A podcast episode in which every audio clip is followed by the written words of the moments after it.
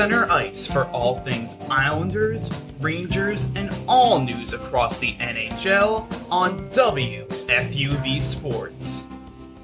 Welcome back, everybody, to this week's episode of 5 on 3 WFUV's podcast for all things NHL and hockey. Generally, this is a fun little nighttime rendition of 5 on 3. It's currently 11:20 p.m. and I know that this episode is coming out a little bit later than our usual episodes, but we had some technology issues, rather I had some technology issues where both my phone and computer ceased to work for a couple of days and that was incredibly stressful. But you know what? I am here with the one, the only Nick Palmer. And here we are. Yeah, air horn sounds. Here we are recording in our nighttime rendition of Five on Three, very late in the week. But nevertheless, we still have many things to talk about. First of all, Nick, how are you doing this fine evening? Honestly, I'm I'm happy that we're doing this now. Um, it feels like a good way to recap the week. Um, and we're also going into the All Star break weekend, so it actually feels like you know not only can we recap the week, we can recap uh pretty much the entire first half of the season. So um looking forward to getting into a little bit of that, talking about the local teams, talking about I have I have some strong opinions about the All-Star game as an institution. Oh, uh, okay. Like I'm excited. about. I would I would love to talk uh, about that yeah, because let's it's get controversial. Into it. Let's get into it. Yeah, All Star Game is a controversial uh, happening in the hockey world, which I find very interesting. So I can't wait to touch on that. But first, let us dive right into the local teams. As you said, we're kind of halfway through the season, which is remarkable that we're already, you know, in January. Um, feels like the season just started. But let us first dive into the New York Rangers. They last won four to one against the Vegas Golden Knights, which was very exciting for them. I believe on Thursday. On Thursday that happened. Um, huge game for them, honestly. Their next game obviously is not until February 6th, post All Star break. But they currently sit with 62 points, a record of 27, 14, and 8 third in the Metropolitan Division. And I mean, though they have been, as we know, very up and down this entire year, I will say, I think this is an okay point for them to be at right now. I think that I am neither thrilled nor am I scared, which I think is fine. And Rangers fans can be at least satisfied with what's happened so far. Though, of course, they are hungry for more because they were predicted to be this all star power team at the beginning of the year that was essentially a Stanley Cup final guarantee, according to a lot of people. Now it's not really looking like that because they are pretty inconsistent. They're finding a lot of trouble, you know, making their conversions happen um, on the power play, I feel. And I don't know, they've been shuffling lines all year. As we know, Coach Gallant is kind of done answering questions about that. But yeah, I mean, what are your what are your thoughts as as we hit this point for the Rangers? Because it's it's been a year for them. It's been an interesting year so far. Yeah, you know the the kid line looks good, and specifically Filip Chytil, he's looked fantastic. He's really like sort of found his groove, and not only against the Knights, um, but even when they dropped that game in overtime against the Leafs earlier in the week, and even against Florida as well. This line has always sort of like been a fantasy for Rangers fans, uh, since you obviously want to see all the super young stars playing together and feeding off each other. Mm-hmm. Um, but it turns out it could be a great combination down the road, and I'll I'll say now. I'm fully sold on Alexi Lafreniere. And even though he's not leading the scoring on this team, I don't think he has to. And hmm. that's hmm. really important for a team that wants to go far, not only this season, but in the future. Because in a way, he has the Panarins and the Zibanejads that are taking the scoring burden off of his shoulders. And he can continue to develop as a player, working on the little things that will be a lot more important when he needs to achieve star status. You know what I mean? Yeah, absolutely. I think that he's been a fairly not controversial figure. I don't think that's the word to use here, but people have varying opinions on him, especially this season. You know, some are saying they should trade him. They should saying that at the at the deadline he should be a pawn for them to trade. He should be something to help them get like Patrick Kane and things like that. Other people are saying you absolutely can't trade him because he's a member of this kid line that's so powerful. And you know the Kakko Chytil Laffy uh, line that has formed is really powerful and they all obviously like you said feed off each other really well and it's it's undeniable that you know when that line is on they are on but the hard part is that it's not the kid line we saw last year in the playoffs you know that was just so unstoppable and such a key part of their eastern conference final run and i don't think it's quite that this year though not bad by any means but you know and i mean Igor obviously having a year for himself as he has always, and he continues to be incredible and make a you know Hall of Fame run career. But I think that this team still has a lot of holes they need to fill because you know if they end up versus Tampa Bay again, if they end up versus Carolina in these playoffs, yeah. They are capital S screwed. There is no way I think that they are making it past game five or six at this point and how they're playing versus a powerhouse like Carolina versus someone like Boston if they end up against them in some sort of conference something. Oh, I don't know. Yeah. Like there's there's just no way, you know. Yeah, but I mean that's that's why they have the I think they have a really big second half to prove themselves. It's it's for the consistency. If if they can get if they can if the kid line can stay hot throughout the second half, everyone's getting hot at the right time. I think they'll have no problem cruising to a conference final. But you just need sort of everyone firing on all cylinders, you know, the entire yeah. rest of the season. Yeah. Yeah, absolutely. When they come yeah. back on February 6th, they play the Flames, followed by the Canucks, followed by the Kraken, to then go on um, a four game road trip where it's Carolina, Vancouver, Edmonton, Calgary. So I think that'll be that'll be an interesting stretch for them absolutely when we return. And I I don't know, I think that if they can if they can go on that road trip and take mm, two of four, I'll be satisfied with that. If they can go 50 on that road trip, I'd be happy as a Rangers watcher. I would I I would say that that's a fair um sort of expectation to set.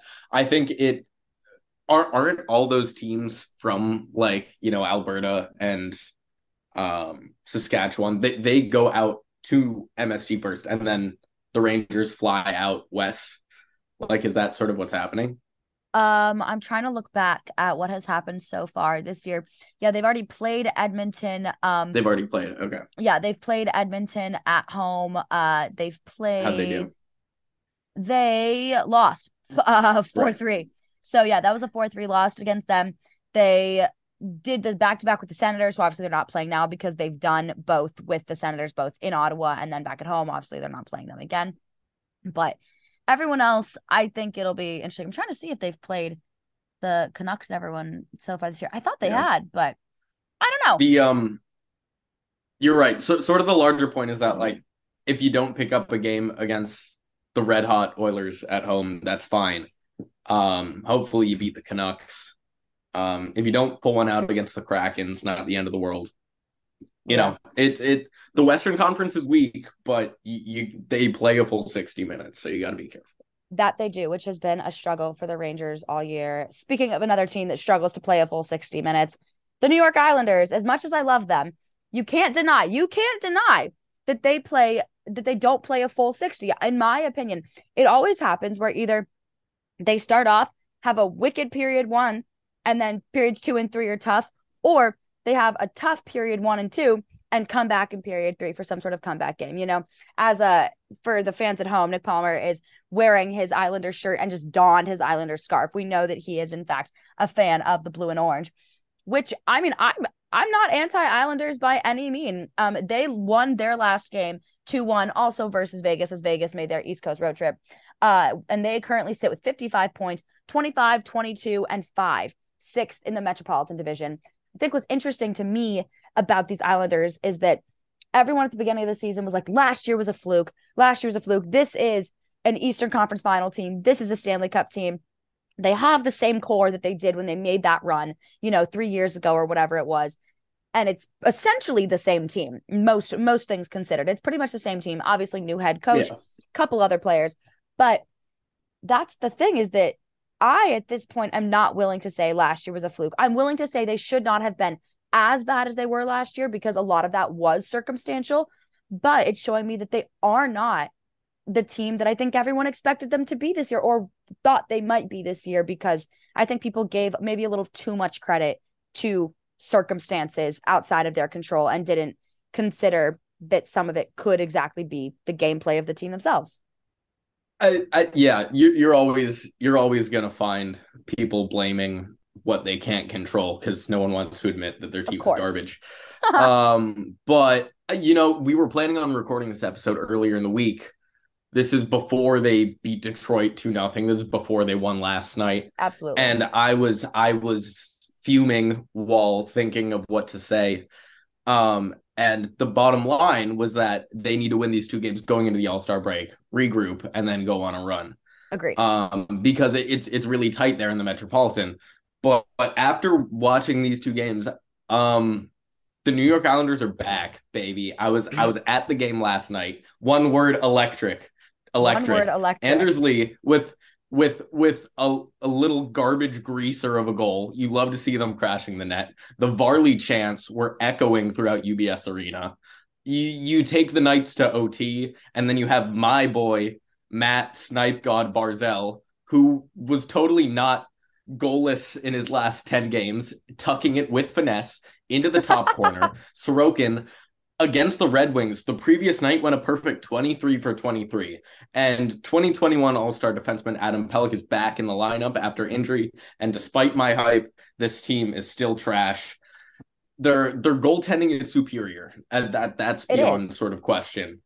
The defensive nightmares ended. Pelech is back, but none of that matters if you can't put the puck in the back of the net. So when you only have two people who can reliably score goals, and that's Brock Nelson and Barzy, you know, it's always going to be tough to win because to win, you have to score. So now that we see what they're capable of, take it to the All Star break, kick the Flyers' teeth in, and go on a run, I guess. You know, yeah, I agree. Like you said, it's it's Nelson and Barzal that are really doing that, each with 46 and 43 points respectively. After that is Anders Lee with 35, and after that is Noah Dobson with 27. Yeah. So when Jeez. that's kind of what your your top scores, quote unquote, are looking like, that is tough heading yeah. into this All Star break. But you know, all hope is not lost. Like you said, they won these two games, and I think that was huge for morale for showing that they can do it. And like you said, I think that they needed to win these last two games before the All Star break take this break to rest and regroup, figure out what's going on, watch some film from the first half of the year, and head into the second half oh, with yeah. a newfound spirit. I mean, they prior to this game did maybe go on a one, two, three, four, five, six game losing streak. Um, one, two, three, four, five, six. Yep, counted that right. Six game losing streak. Yeah, no, you did. Yep, you I did. Sorry, it. I wasn't sure if it was five or six. Wanted to make sure oh, I got sure that one right for all right. the viewers at home. okay. Um, but hey, math is hard, not my strong suit. Um, oh, absolutely, absolutely. But I mean, three of two of those losses were overtime losses, so you got a point, if nothing else, and then an overtime win, which obviously isn't great when it's only when it's two points. Other team still gets one, but at least it's not another team in your direct conference or in your division. That is, I think, the saving right. grace. It's a Western team, which is okay, but. Yeah, I mean, they come back, they play the Flyers in Philadelphia, they then play the Kraken, the Canucks, the Canadiens, the Senators, to then go Pittsburgh, Boston, Pittsburgh. That's going to be tough for them. But there are like whatever I said, five games, four games before that, five games that they can prove yeah. themselves against these Canadian teams. I don't think all hope is lost, but I think that they're gonna need to go on uh, quite a run to put themselves in a in an optimal position for the end of the season. Yeah, they're they're one of those teams up there in terms of I, I one of my favorite sort of stats to look at is difficulty of schedule mm-hmm. going forward. Um, I always think that's that's really fun because it actually does determine a lot of how well a team's going to do, whether you like it or not. Yeah, I believe the Islanders are somewhere around eight or nine in terms of hardest, so it's not going to be easy. As you said, they play Pittsburgh twice and Boston once. Um, and it's a, those Pittsburgh games are important, man, because it's yeah. going to be between them to see who's who's taking that wild card spot because Pittsburgh has not been playing well at all. No. Um. So yeah, we'll see. But it, it's going to be exciting going down the stretch, and this is you start getting into the territory of where every game really matters, and and you're going to see, you know, a, a, a much more tough style of hockey. I think you're absolutely right. And and that is something this team is fairly good at. You know, they can play physical hockey when they need to. They've got those bigger guys that are able to do that. So I think it's just going to be about taking advantage of that, you know, as we head into this second half of the season. But like we said, all hope absolutely is not lost. I think that is what I'm also going to say, which this is a little shocking. I mean, maybe at the beginning of the season, I mm, no. At the beginning of the season, I said that the Devils were going to be good. I said they were going to make the playoffs. Looks like I'm right. at least as of now. However, you can't deny they've had a horribly inconsistent season. You can't much, say that. Much like the Islanders. They've had an incredibly inconsistent season. Yeah. All three of our New York metropolitan area teams have had these crazy inconsistent seasons. You know, none of them are Bruins, none of them are the Canes right now, which is hard, especially when you're in this Eastern Conference. But the Devils currently sit with 68 points, second in that metropolitan, right above the Rangers at third. Their record 32, 13, and 4. They also won their last game 3 2 versus the Stars. That's a big game for me because the Stars this Right. year have been ridiculous. They've been much better than I expected them to be, at least. Maybe I'm the only person who thought that. But at the beginning of the season, I thought the Stars were going to be good. I don't think they were going to be as great as they are. So beating them, I think, was huge for this team, especially because, you know, it's it's been interesting for them as of late. They uh they won in overtime versus the Stars, lost 4-6 to the Predators in Nashville.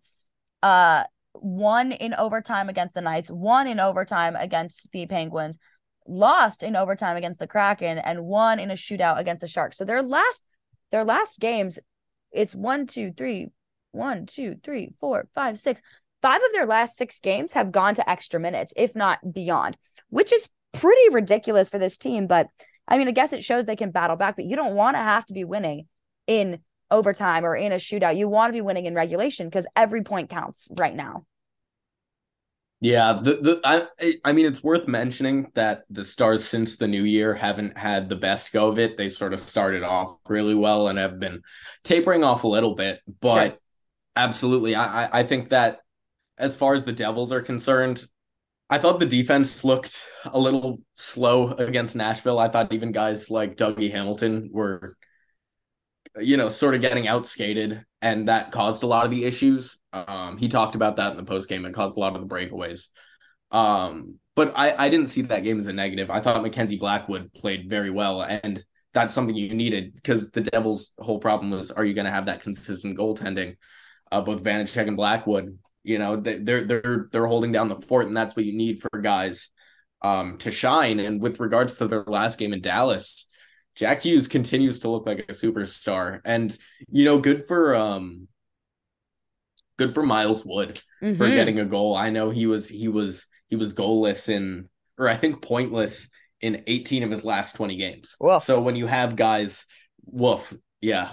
So guys like Jack Hughes, Jesper Bratt, and Dougie Hamilton, it's it's gonna be hard to miss the playoffs with guys like that on your team.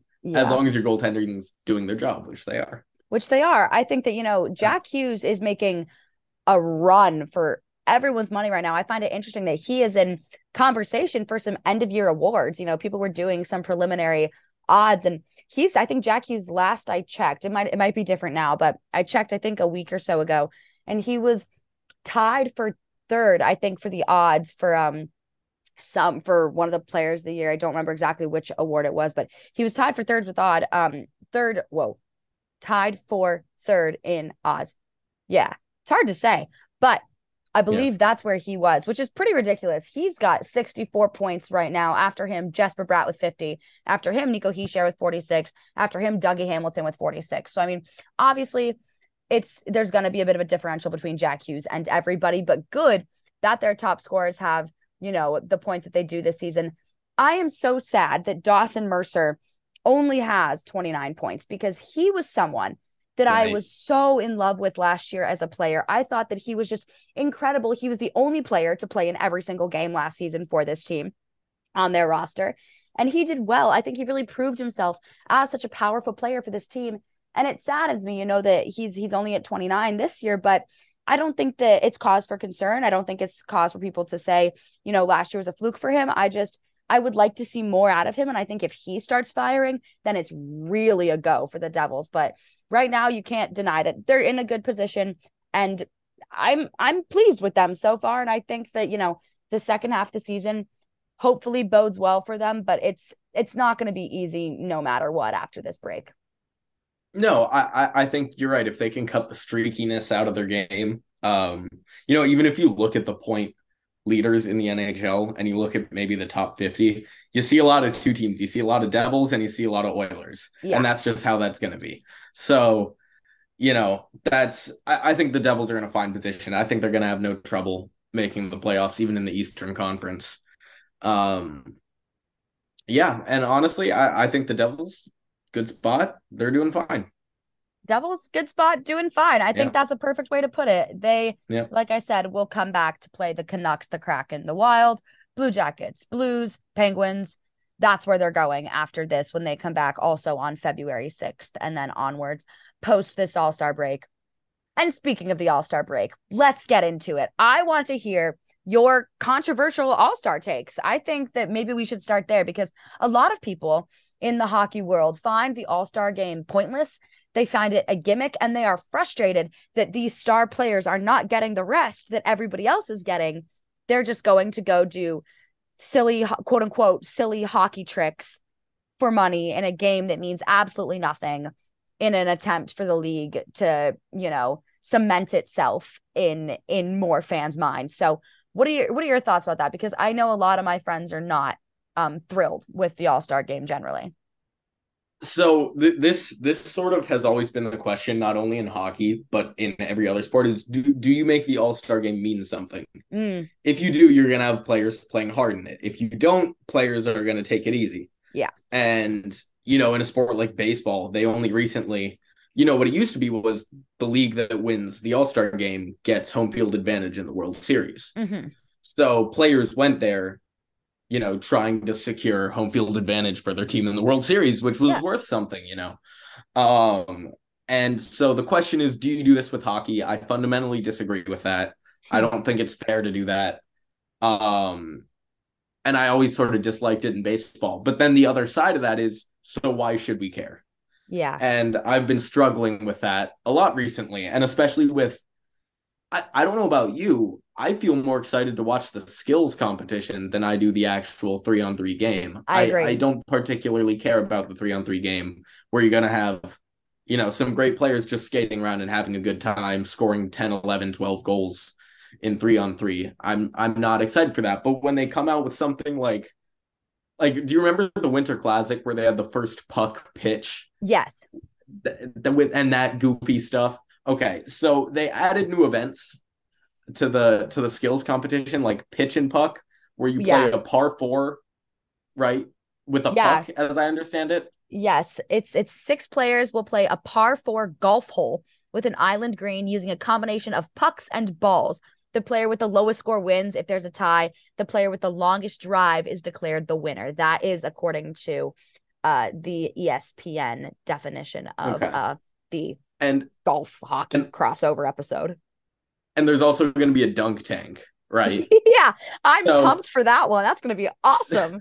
so so this is indicated that as I've gotten older, my understanding is now that the All Star Game is primarily made for the viewership of kids. Like that's their Mm. target audience, which I'm totally fine with. But that's why I get hesitant about caring who gets in the game and who doesn't, because Sure. at the end of the day, it's just going to be the biggest names going in there. You know, when uh Auston Matthews turned out he couldn't make it, who are you going to put? Oh, you're going to put Barkov because it's in Florida. The All Star Game's in Florida Yeah. instead of Nylander, who probably deserved it. Um, Yeah. and I never stick up for Maple Leafs players, so you know that that guy deserved it. And so, Yeah. I guess in conclusion, while I don't agree with putting stakes on the All Star Game, it just sort of makes it difficult to care, and I feel like getting wrapped up in you know I don't start conspiracies about oh our voting doesn't matter, but like does it though? I don't think it does. and does. I don't think it does. So I'm I'm not putting up with this and putting emotional investment into who gets in and who doesn't. I agree. I think that there is a maybe a little too much controversy around that in the hockey community with people saying this player was snubbed, this player was snubbed. And like I get it, but also you know, it can only be so much. It doesn't really matter. And also from my point of view, I mean, yeah, of course I'm happy that there's however many all-star players and the teams I like going in, but then it's like do I really need, you know, Cale Makar or whoever to be in this game when maybe they should be resting for the second half of the season where it matters to get into the playoffs to win the Stanley Cup, which is the ultimate goal. The ultimate goal isn't to have the hardest shot or to win the speed challenge. Of course, that's fun, but yeah, I think Unless if you're Matt Barzal, then it totally matters and you're faster than Connor McDavid. Continue. then it totally matters.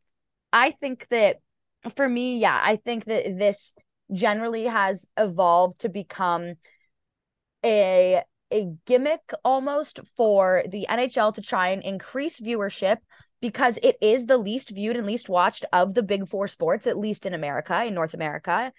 And so I think that it's fair to say that it is really a gimmick. I mean, like you said, when you have players hitting targets attempting to dunk their opponent in a dunk take, and the person who dunks their opponent first wins, it's hard to say that, you know, that's not a gimmick or this new Tendy tandem in which one goalie is shooting and one goalie is in the net. I, it's what? yeah. He listened to this. The eight All-Star goalies will take part in two team in eh, take part in teams of two by division. Each team will have one shooting goalie and one in-net goalie.